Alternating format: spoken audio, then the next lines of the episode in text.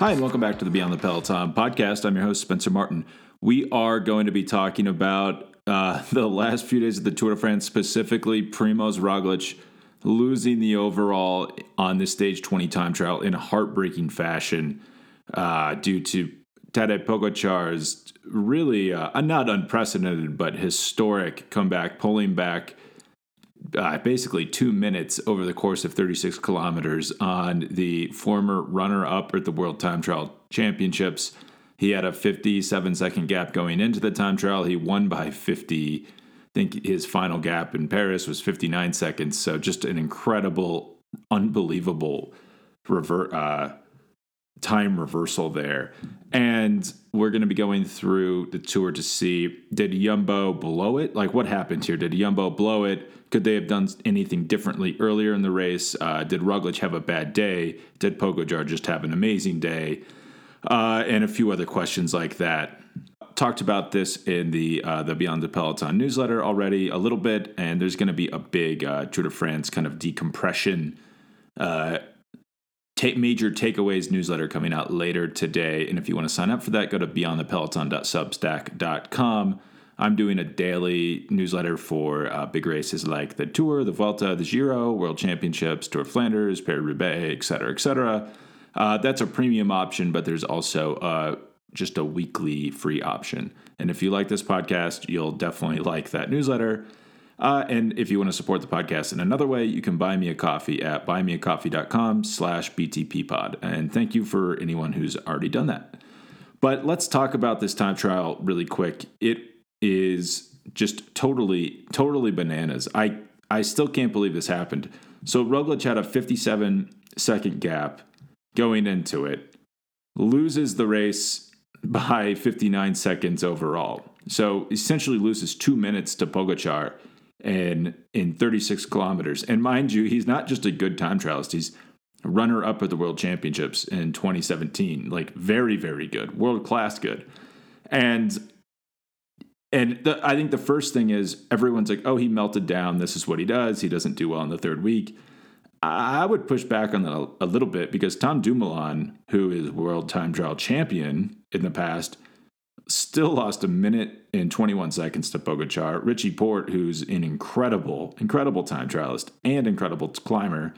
So you would think this course is perfect for him. Uh, finished the same time as Dumoulin. So he also loses a minute 21 seconds. Wout van Aert, who is Belgian time trial champion, world class time trialist, loses a minute and 31 seconds. So it's not just, oh, Primoz finished two minutes back and everyone else is clustered at the top. Primoz finished about not the not the best day ever, but just about where you would expect. If you would have told me before stage 20 that he would lose uh, 20 or no, how many 40 seconds to Dumoulin, I'd say yeah, that's about right. Um, I think he'd win the stage. I think he he's not going to win the stage, but but he probably finished within 30 seconds of Pogacar and wins the tour. Not a great day, but not a terrible day. Uh, but yeah, again, I think the best he could have done, I think the best he could have hoped for is to finish right about where Tom Dumoulin was because Tom was so good on the flats. I just have uh, like a spreadsheet with everyone's times. And if we look at the first time check, so this is the first 17 minutes of the race. Uh, the first 17 minutes of the race on it's not the it's not flat, but it's rolling traditional time trial. Parcours. Tom is is second. So Remy Cavagna from Quickstep went first. He had a really fast ride on this first part, part of the course. Dumoulin is 12 seconds behind him. Pogacar is five seconds behind him. So like this isn't even Pogacar's not that he doesn't have like a historical dominance on flat time trials. In fact, there was just a hilly time trial at the 2019 Vuelta España and he lost a minute and a half to Primoz Roglic on that. So historically, he he did beat Primoz Roglic at the Slovenian Time Trial National Championships, but that was on a really steep climb with a false flat following, and he beat him by nine seconds. So roughly, you know, they're roughly going the same pace. You know, it's quite, you know, it, I would believe that Pogacar could beat Roglic climbing by nine seconds on a climb like that. It makes a lot of sense. Uh, on you know, in the past, we had thought, oh, okay, but P- is not nearly as good in the flat time trials since he lost 90 seconds to Roglic on the flat at the Vuelta last year. apparently that's changed because he just absolutely torched this. And so Tom Dumoulin, I mean, he's one of the best in the world, maybe the third or fourth best rider at flat time trialing. And and the guys who are better than him are just pure specialists at it. They can't really do anything else. Uh, and Primoz finishes uh, 20 seconds behind him in this flat first part. So pretty good. Like that's not bad. And Wout van Aert is 11 seconds or nine seconds behind Primoz. And Wout van Aert's very good at that type of course. So this is all lining up, and Richie Porte is is 35 seconds behind Tom Dumoulin. That all makes a lot of sense. So if we go to the second time gap, the second time check, which is the second part of the flat, we get uh, it's it's now Tadej Pogacar has the fastest time on that, four fe- seconds faster than Dumoulin. So for the first part, uh, the flat part of the course, Dumoulin beats Pogacar by a total of one second which is insane. It's insane. And then Roglic is 20 seconds behind Dumoulin on this second uh, flat part. So he's not doing great, but that's about right where you'd want him to be. Uh, and then Wout van Aert is even is he's even slower than Roglic. Damian Caruso slower. Richie Porte slower. This all makes a lot of sense. Uh, we go to the first part of the climb. The first uh, I'd say two thirds of the climb. And this is when the gaps really start to pull out in Pogacar's favor. So he's six, six, six seconds faster than Richie Porte, uh, who is second, and then Wout van Aert's in third, a half a minute behind. Uh, then you have like Enric Mas, Mikel Landa, Pello Bilbao. These are great climbers, like world class climbers, and they're 40 seconds behind Pogacar on this, and they haven't been riding nearly as hard as him on the flat part. Danny Martinez, Nairo Quintana, Richard Carapaz, they're all close to a minute behind him. And then you have Tom Dumoulin. So Roglic is actually, he's three seconds faster than Dumoulin, uh, who is 50 seconds slower than Pogacar on his first part of the climb. So this like all makes, I mean, this is not a, ter- that's not a terrible day for Primoz Roglic. He's same time as uh, Lennard Kämna, uh, two seconds slower than Richard Carapaz, who is a climbing specialist Grand Tour winner who specifically slow pedaled the first part of this course to climb the go up the climb as quickly as he possibly could. And then if we look, and then Pogacar just keeps pulling out the gap. So in the last seven minutes, six minutes of the climb, he puts half a minute into Richie Porte. Richie Porte, who's one of the best climbers in the world, and he was really motivated to ride fast. So a really really fast ride from him, uh, and then everyone else is clustered together. You know, it's like th- one second back to Wout van Aert from Richie Porte, uh, one second to Enric Mas, fifteen seconds to Mikel Landa. Uh, and Roglic, I mean, this is probably his weakest part. He started maybe to get a little flustered. He's hearing the time gaps in his ear. He knows he's losing the race. He looked a little uncomfortable on the bike. It almost looked like he was riding someone else's bike, like the wrong sized bike It was kind of odd actually, but he normally looks really smooth. It was like the bad combo of high cadence, no power, which is really what you don't want.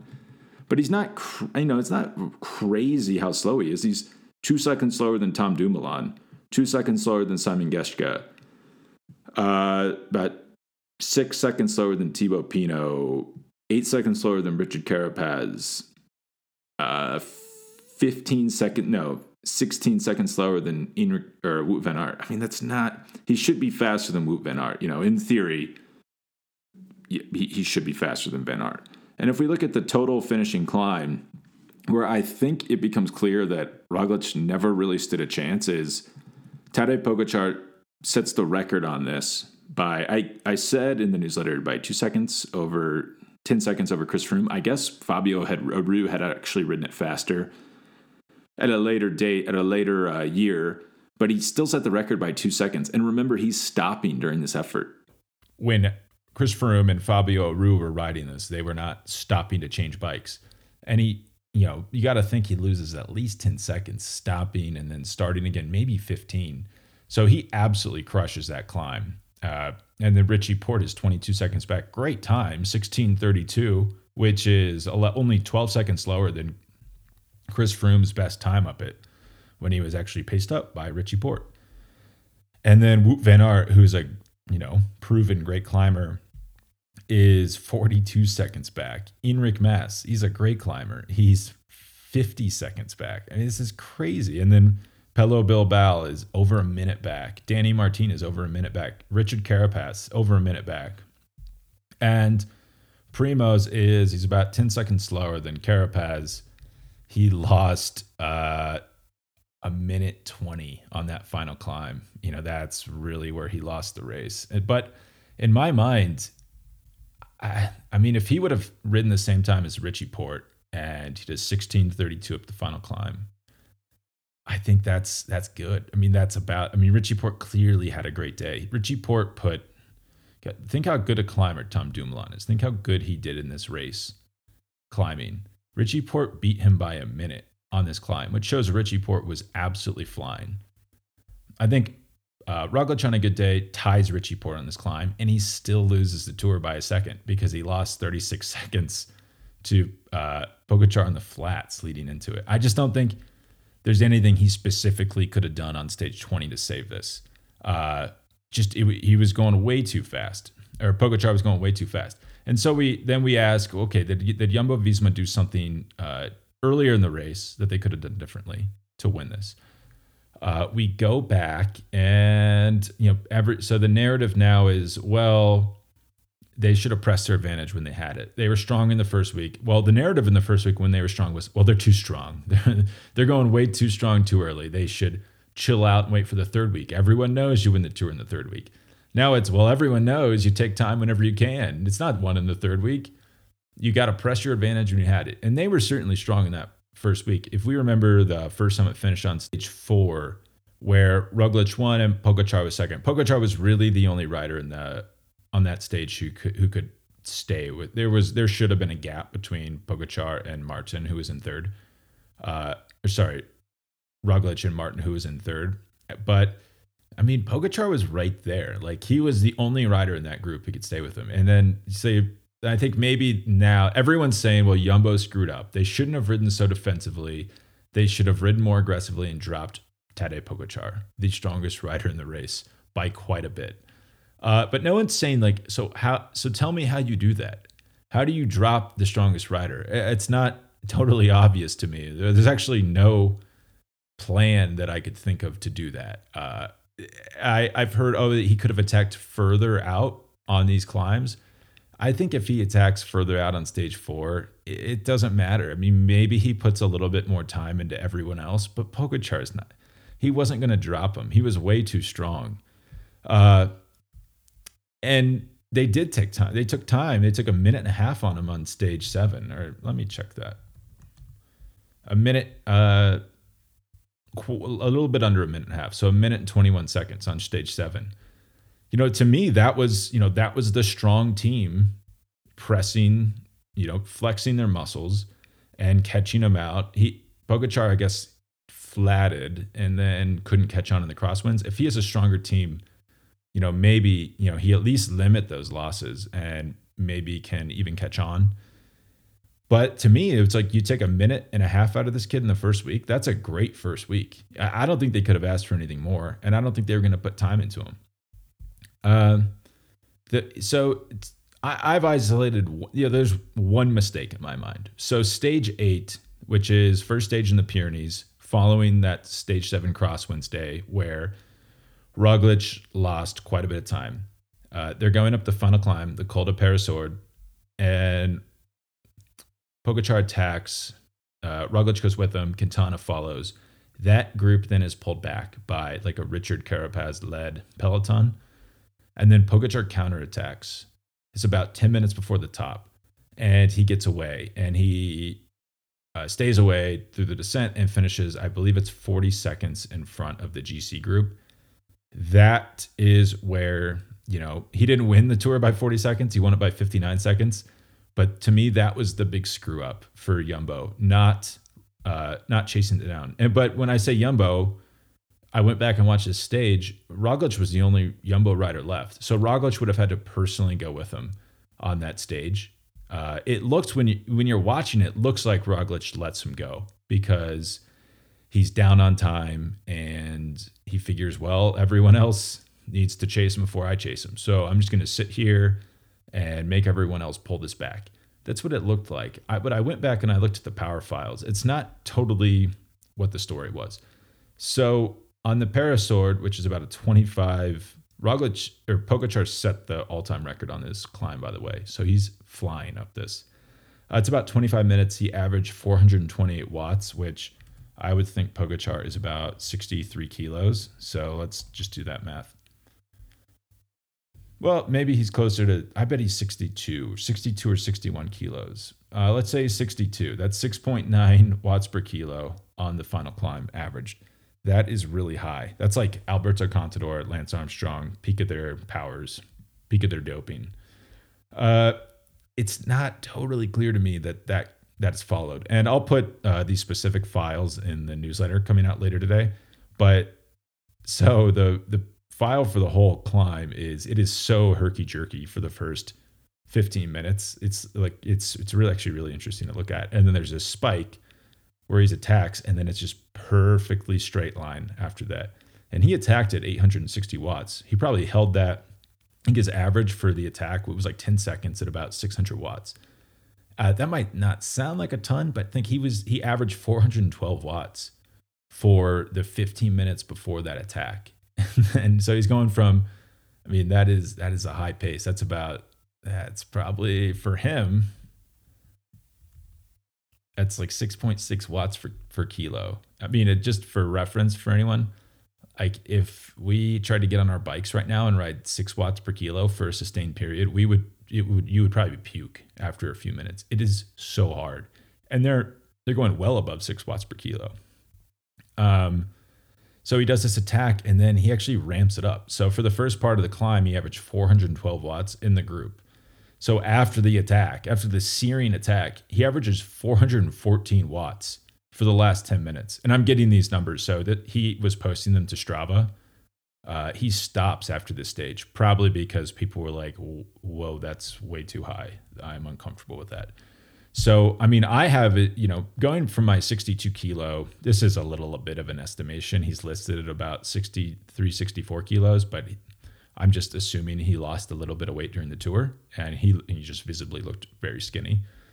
Uh, he's at like 7.2, 7.1 watts per kilo for the last 10 minutes. I mean, 444 watts at, at that small, at that light of weight for the last 10 minutes the climb that's already been high is just it's incredible. It's so to me, I it's not completely obvious that Roglic could have followed that. That's asking a lot. You know, it kind of looked like he was just mincing about in the group back there, just like, oh, playing it conservative. Oh, Roglic always and and I criticize him a little bit for this too, where it's like I think he gets a little too conservative and he's always following, he'll always kind of follow and he's waiting for some time in the future to attack. This this really bit him in the butt at the 2018 Giro or no 2019 Giro d'Italia, where he was just focused on Nibali and he let Carapaz get these gaps and he lost the race because of it. But I don't think that's what happened here. I mean, 444 watts. Maybe he could have gone. He's a very strong bike rider, but that is asking a lot, a lot. So, you know, I've pinpointed that as you know that is the moment really where he could have lit, he could have closed quite a bit of you know if he's starting that that final time trial with what would that be? That would be a minute and 41 seconds uh, gap over Pogacar. Yeah he might win that you know because even if he's on a similar day you know in Pogacar's mind that's a little bit more overwhelming to pour that pull that much time back. Maybe he goes out too hard. He's slightly slower. Roglic is panicking slightly less when he's hearing the time gaps and maybe he can you know make up for that 20 second delta you know maybe that's all speculation we don't i don't know any of that that's just speculation but in my mind that's really all he could have done um, as i even went back to the uh, if you remember on stage 13 up to Puy Mary and this that's the first time we saw uh, Roglic really kind of come out and try. It looked like he was trying to drop Pogacar a little bit. Uh, Bernal Bernal gets in trouble. He's dropped a little bit and Roglic, you know, lets you know, kind of like presses his uh, foot on the lets his foot off the gas, presses the accelerator. Uh, Pogacar has stopped posting uh, power numbers by this point, but he is posting rides to Strava, and they they have an estimator on there. It will take your whatever your power your weight is, and it's actually a it's pretty accurate estimator. I used it a lot before I had a power meter, and then after I got a power meter, I can go back and check historically how accurate this estimator is. It's actually it's quite accurate, more than you would think. And I had those guys at uh, I had Pogacar at 411 watts average for roughly the 15 minute final climb, which was very steep and very hard and he uh, it was just slightly above that average after when Roglic was attacking him. Uh, so let's just assume that's right, and that Roglic is yeah, maybe Pogacar. He's just not on quite as good a day on that day. That was the the only time in the tour where he really looked. Well, no, there was three times where he looked kind of in trouble. This is the first one, but he doesn't get dropped. I mean, Roglic is really he's going all out, and he can't drop him on this, especially on this steep, steep, steep finish, he can't drop him. That tells us that I don't think attacking any further out would have dropped Pogacar. I, I and we can't just ask Roglic, hey man, just attack further out on a really hard climb. Not totally how that works. Uh, and then so the next kind of odd thing is, and so I had him, uh, just my calculations had him at about 420 watts on uh, Roglic's wheel at the end of Puy So let's just say that Roglic, you know, he can do, and let's assume they weigh roughly the same. Roglic is maybe a little bit heavier even. If Roglic is all out, is around 420, 430 watts, 6.8 watts per kilo, then you know maybe he couldn't have followed on stage eight. You know, that's and and think this is these are for like these are 25 to 15 minute efforts at about 6.8 watts per kilo that's going to come in handy here in a little bit uh, just remember that number and remember that those short durations so he uh, and then so on stage 17 up Col de Loze, this is steep this is the hardest climb of the tour de france uh, roglic finally dropped uh, and the attack came you know it wasn't that far out. It was maybe kilometer and a half out, but it's like maybe for the last 10 minutes. It took them forever to get up the last K. It was about 10 minutes, eight minutes before the finish. And he just and he's riding hard. I mean, I, I can post some little videos in the in the newsletter, but Roglic has given it everything he's got, and he's he distanced uh, Pogacar by 15 seconds.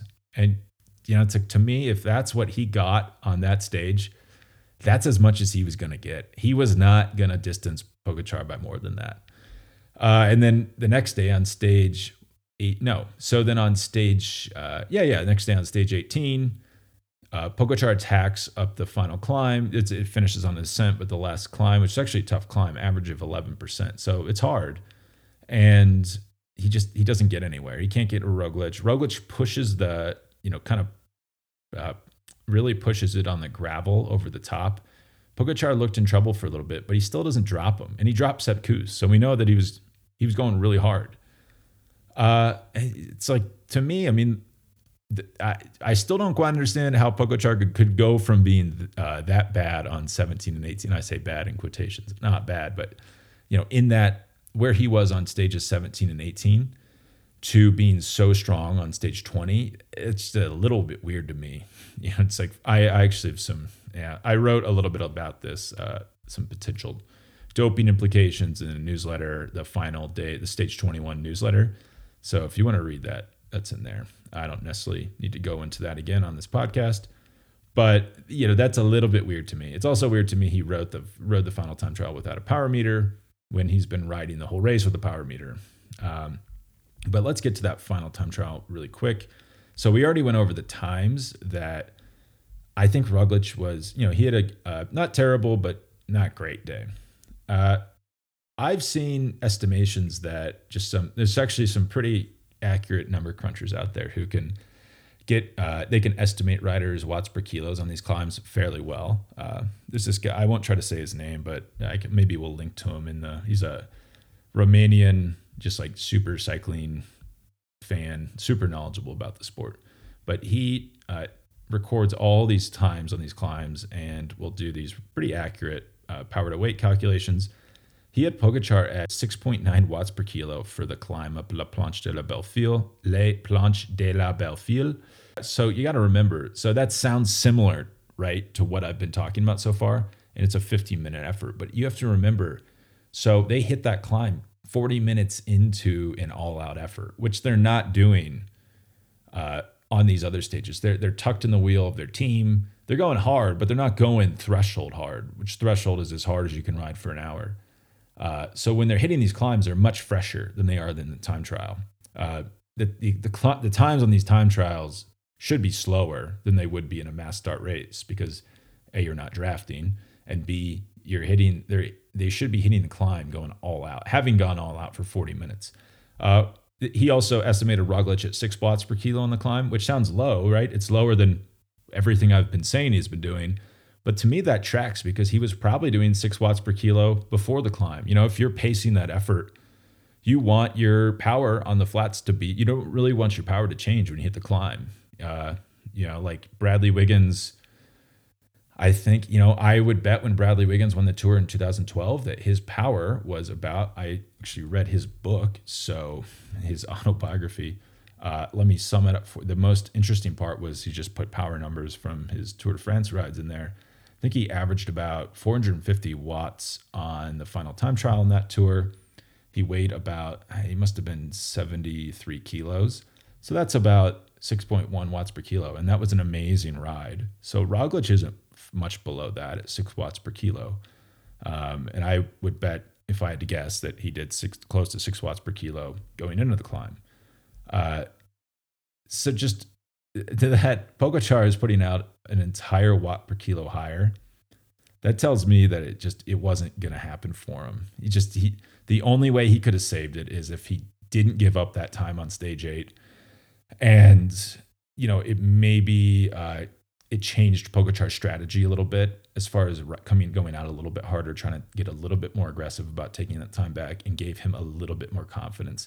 You know, because when we went through those time cuts, it was the last six minutes of the climb where he was the weakest, which, you know, that could be physical. It was the end of a long, hard three week race, or it could have been mental. He's he he he knew he had lost the race by then, so he maybe wasn't giving it everything he could have been. So in summation, I think Jumbo Visma rode a really good race. Uh, it's sad that this tour will be remembered as like one they blew versus one that they won or one that they dominated. They wrote it exactly the way Team Sky wrote it when everyone said that was genius. Now they just lost to a stronger rider, and people are saying, "Oh, they're idiots. What were they doing?" To me, their strategy was was very good. Um, Dumoulin and Wout van Aert and Sepp did a lot of lot of really important work. Uh, Pogacar won this thing with a really weak team, maybe one of the weakest teams I ever remember. Actually, if we remember back to stage one, uh, they they had the jersey on the first stage and the last day, and that's it. With Kristoff won the first stage and got the yellow jersey. Uh, only had the jersey for the final day. I think that's only been done a few times uh, throughout history. Uh, and why this is important, actually, it's kind of interesting to think about that time loss on stage seven is helping them if Pogacar doesn't lose that time, uh, he might have the yellow jersey going into the first uh, rest day. That team was not strong enough to defend the jersey. It was exactly strong enough to do what they did, which is take it on the final day and defend it zero days. They would have gotten, I think, shredded uh, if they were trying to defend that through the second week. That could have gotten ugly for them. Uh, and you know, I think they they you know, if we remember how hard these stages started, they would have really struggled to control that.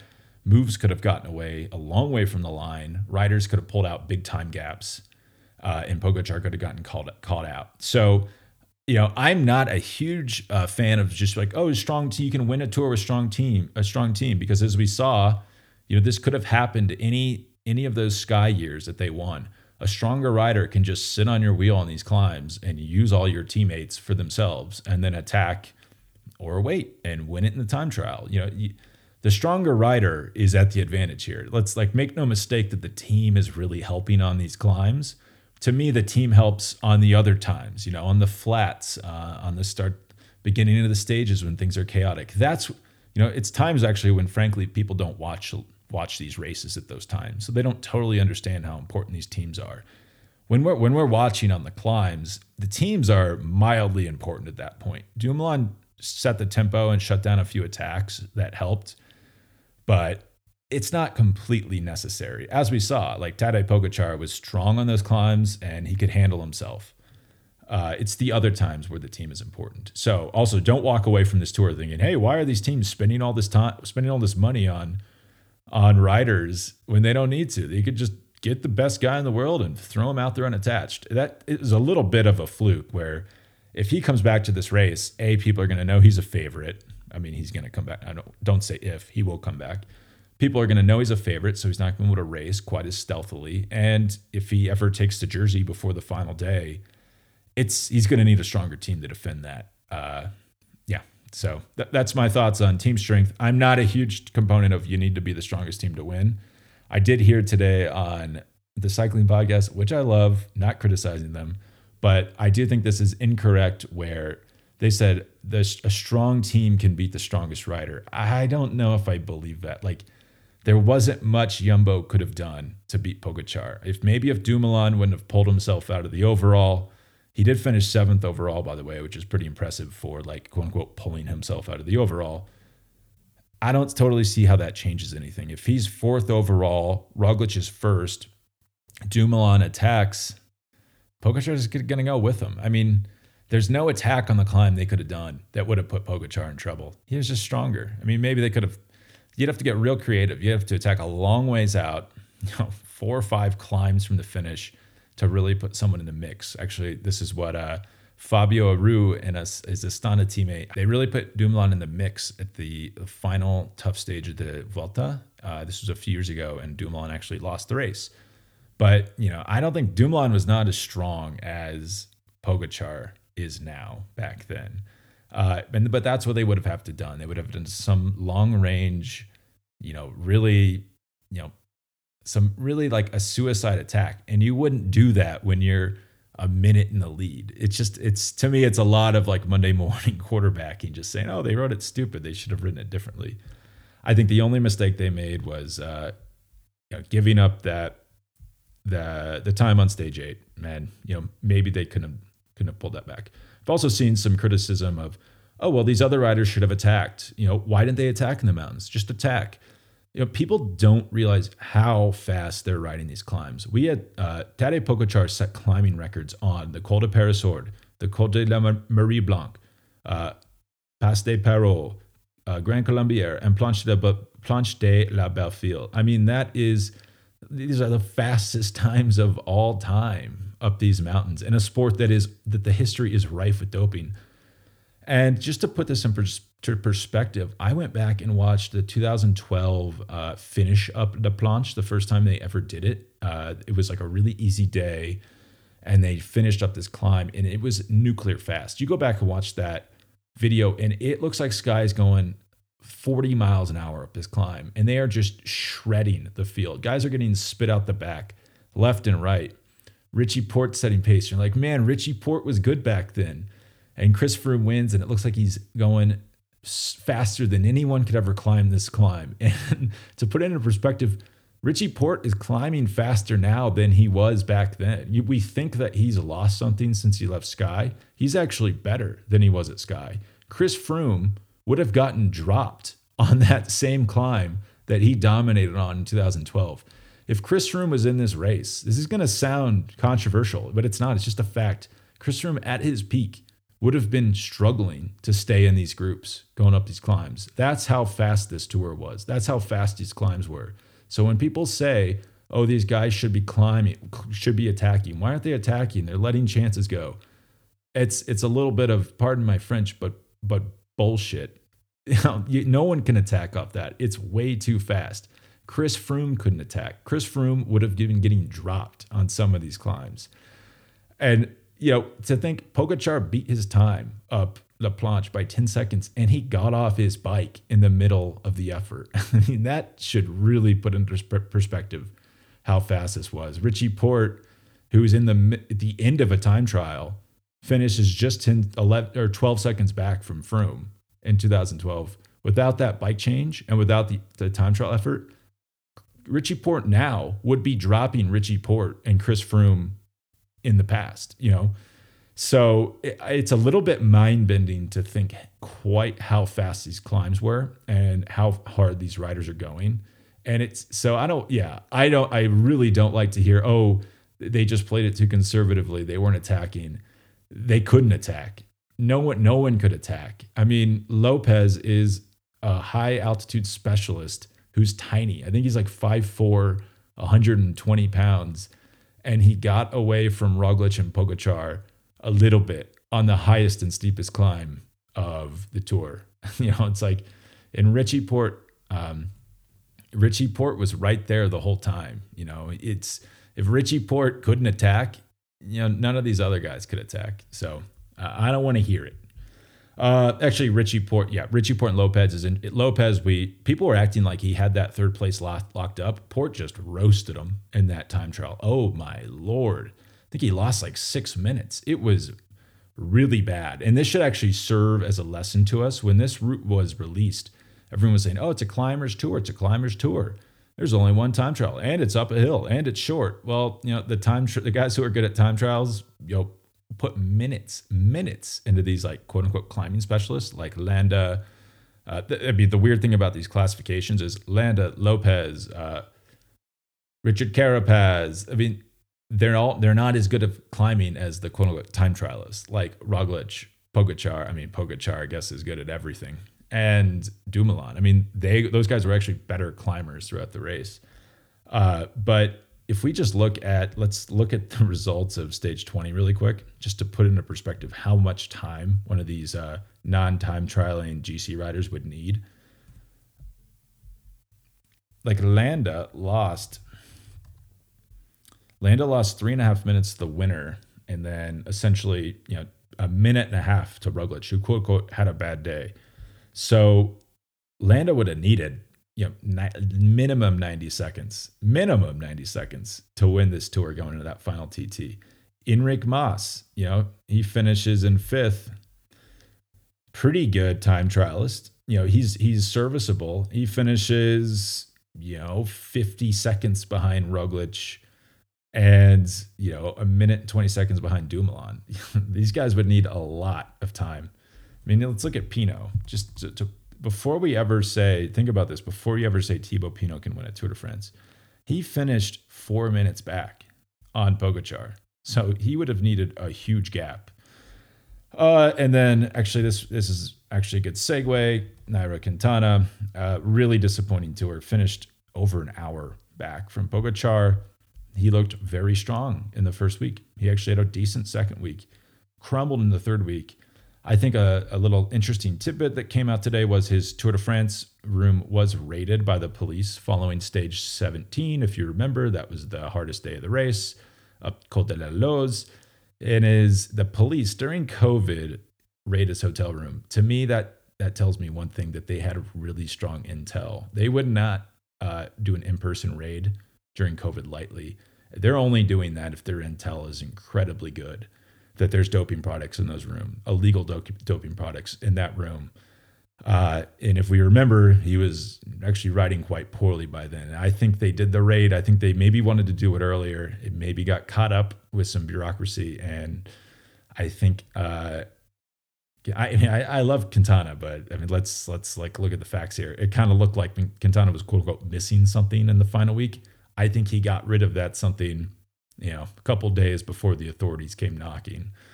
Uh, in that, you know, to me, that it's just like this is troubling news coming out. You know, we're finding out a week later that his hotel room was raided. Why did we find out at the time? Like, what was that delay about?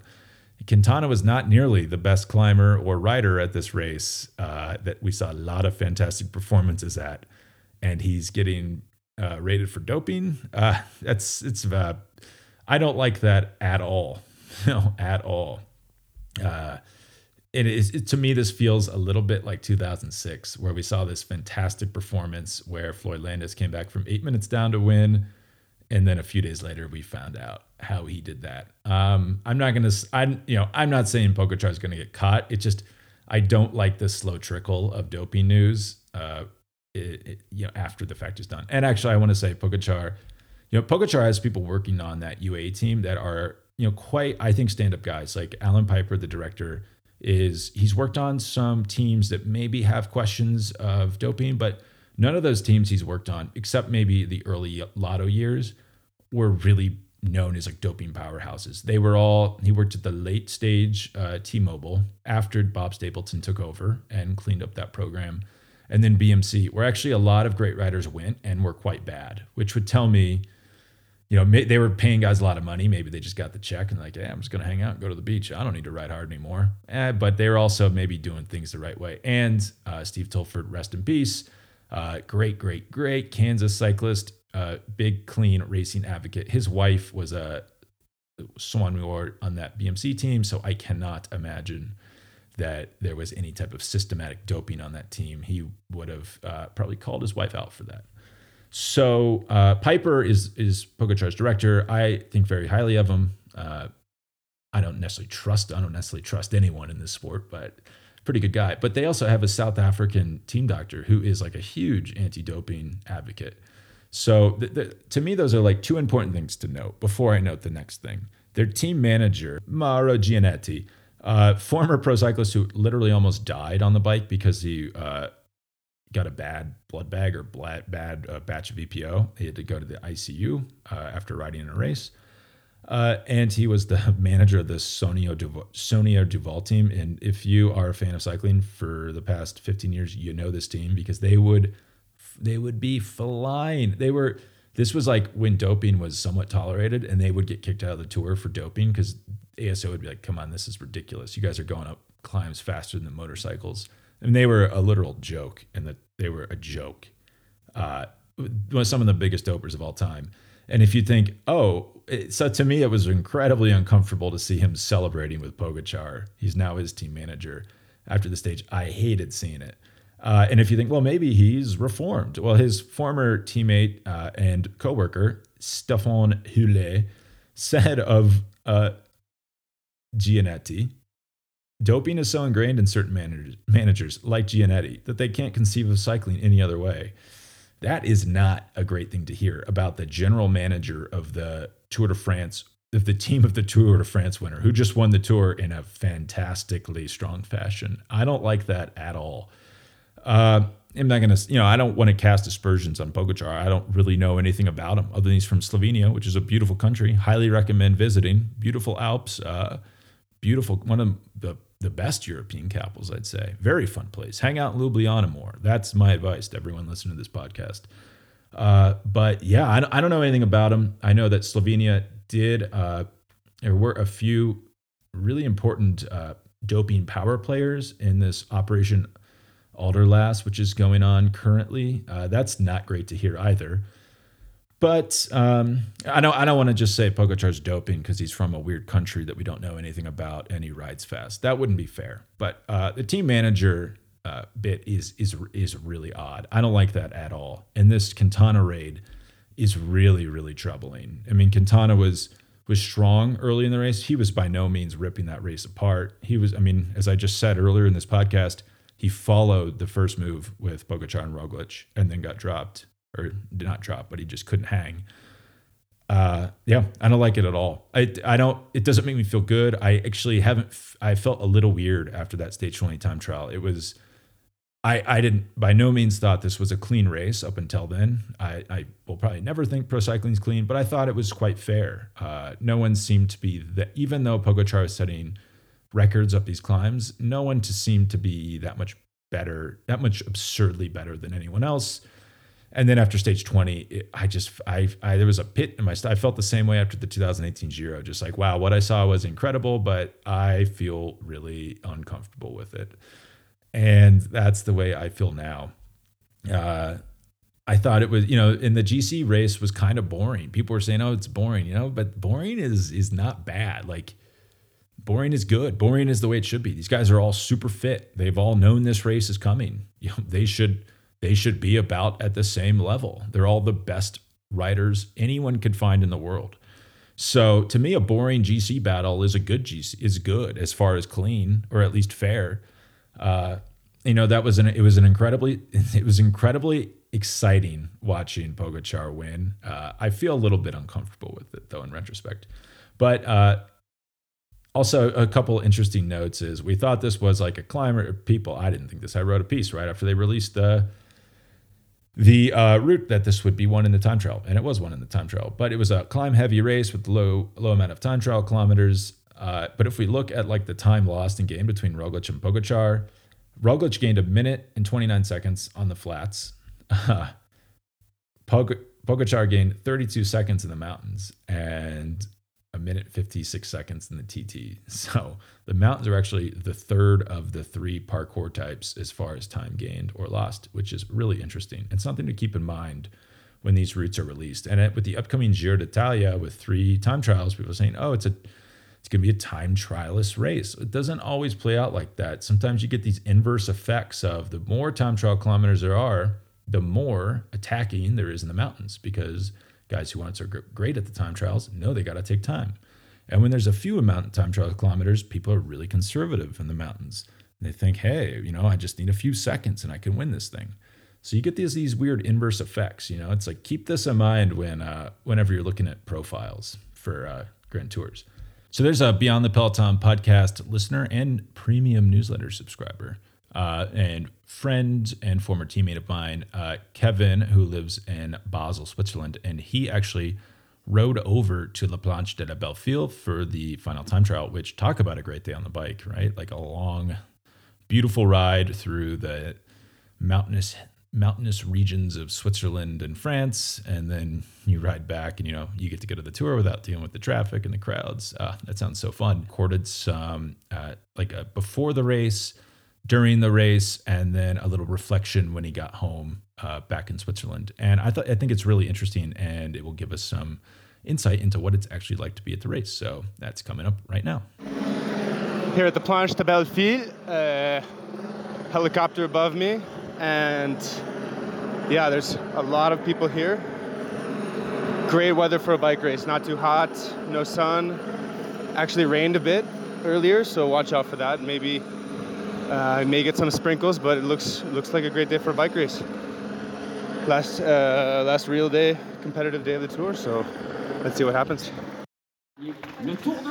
So watching these riders come up this ramp, it's really really impressive how slow they are going. I think almost all the riders uh, are just dead tired and it's been a hard tour. They're just trying to finish, and this ramp is this climb is brutal and it's unforgiving and the last uh, 25% ramp at the finish is really brutal. So. Just got uh, back from the stage um, 90k from from here and it's um, yeah it's a, it's a trip riding out to the vosges. You're kind of in this rolling i'm, com- I'm coming from the from the swiss uh, german french border uh, Rhine River and just this rolling um, kind of flat farm uh, wine country, Alsace.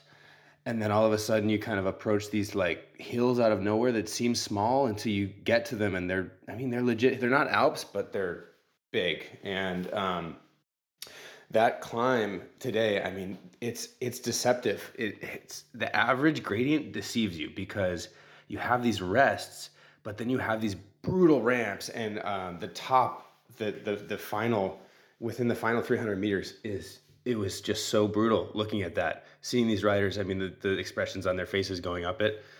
Um, i came down the side of it on my road bike um, and um, i was scared of endoing because of how steep it was. It is uncomfortably steep and those riders you can't you can't really get that perspective on the on the tv but um, yeah, really impressive stage today. Um, really exciting, and um, yeah, I was also just reminded going out there as you approach this the tour, like you realize how big of an event it is. I mean, way more than we what we see on the TV. It's like you're 30 kilometers away and there's indications for cars. There's, I mean, you know, the the, the local governments have been preparing for this for weeks, months. Um, all the campings are full.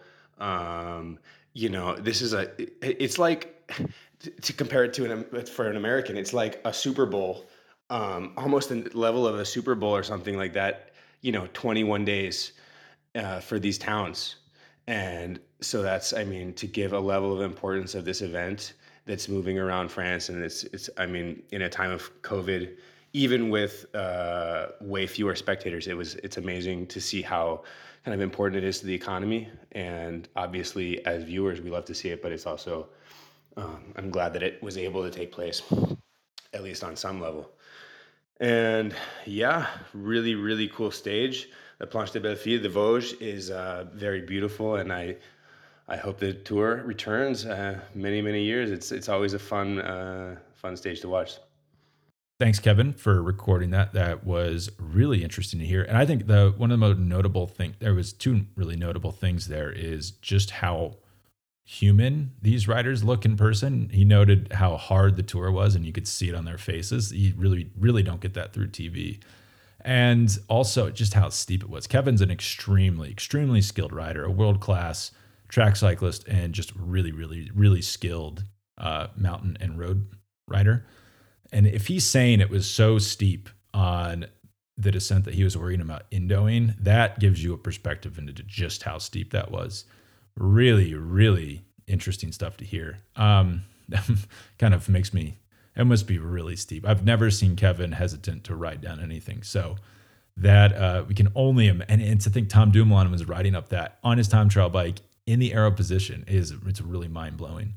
Uh, just like we should remember that when we're watching these races and criticizing people and saying, why aren't they stronger? They should be better. That just how hard this is. Uh, well, that's it for this week. I we threw I threw a lot of numbers at you. I hope that it didn't overwhelm. I wanted to make it as uh, as understandable as possible, but just wanted to give people perspective on uh, just how fantastic, uh, fantastically strong Pogacar's performance was, and you know how how fast Roglic was going, even though it looked like he was struggling. You know, he actually had a pretty good race. Uh, and just it's not it you know when people are saying oh Jumbo screwed this up just remember that it the answer is not all always that obvious how how they would have done anything differently uh, so yeah if you like the show please rate it five stars on apple podcasts and share it with someone and also most importantly remember to register to vote and vote in the upcoming election in the us and if you don't live in the us don't vote illegally that would be bad but just know that we are trying to vote all right well uh I will. We have world championships next week, which is friggin' ridiculous. These races are. There's so many of them uh, coming so fast. So we'll have a world championship preview pod come up later this week, and then we'll have a world championship recap pod after that. So yeah, have a great week. I hope everyone had a great tour. It was actually really cool to do the daily newsletter. I thank you for everyone who read those. A lot of people reached out saying they found them helpful. So that is great to hear, and I will keep it up. All right. Bye and talk to everyone later.